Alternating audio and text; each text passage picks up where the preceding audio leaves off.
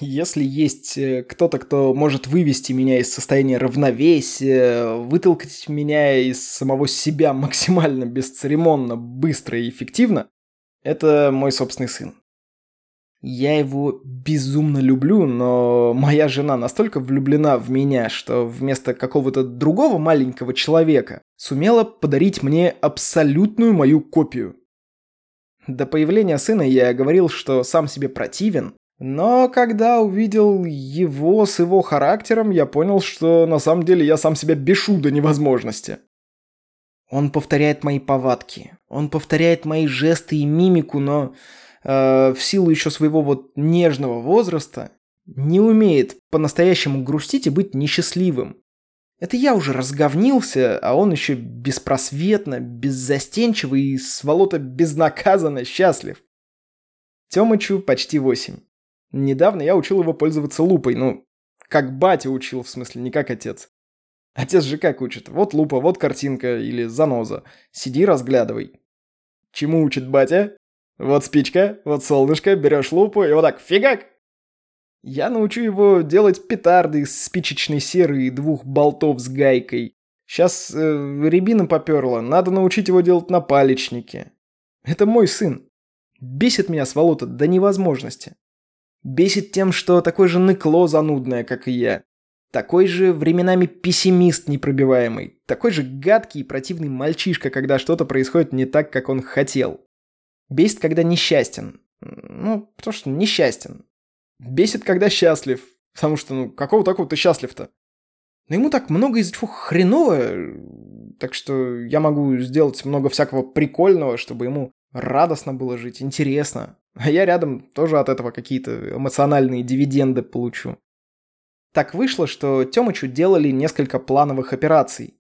И в это время с ним всегда был я, потому что Евелишка такое, не могла переживать.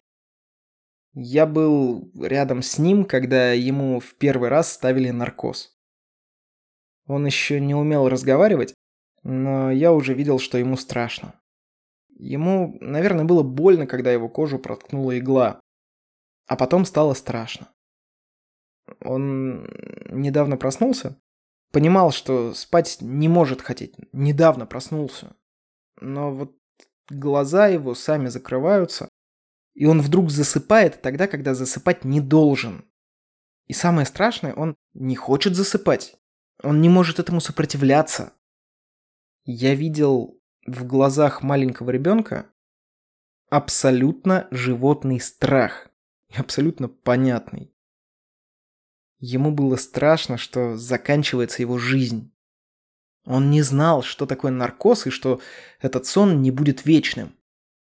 Он смотрел в мои глаза, потому что врачи были заняты, потому что я был единственной знакомой ему фигурой, а я чувствовал себя сволочью. Я был единственным гарантом его безопасности и привел его к этому состоянию, в котором он думает, что заканчивается его жизнь. Продолжалось это все недолго, он быстро уснул, а я вышел из кабинета на ватных ногах. Довольно давно я, в принципе, не могу плакать. Так случилось. Но тогда я не смог стоять. Всю мою жизнь как будто из тела вынули. И мои ноги подкосились, и я сполз по стенке. Отключилось зрение, меня озноб прошил. В общем, оказалось, что если плакать я не могу, то в обморок мой организм грохнуть меня еще способен. Сознание я не терял, все помню, и это, конечно, было впечатляюще. Через 1-1.5 года, когда потребовалась следующая операция, я думал, что уже готов к повторению. Нифига. Я увидел, как кровь моего сына попадает в систему, подержал его, чтобы он не дергался и себе не навредил. А когда перестал быть нужен, здрасте, обморок. Только в этот раз меня уложили на кушетку в реанимации и буквально окунули в нашатырь. Тут надо сказать, что в реанимацию меня забрали не потому, что я там совсем плох был или что-то такое. Нет, просто сына готовили к операции прям рядом с реанимационной палатой. Так вышло. Так что меня просто положили на ближайшую кушетку. Как выяснилось, я тоже не особо могу переживать такие потрясения.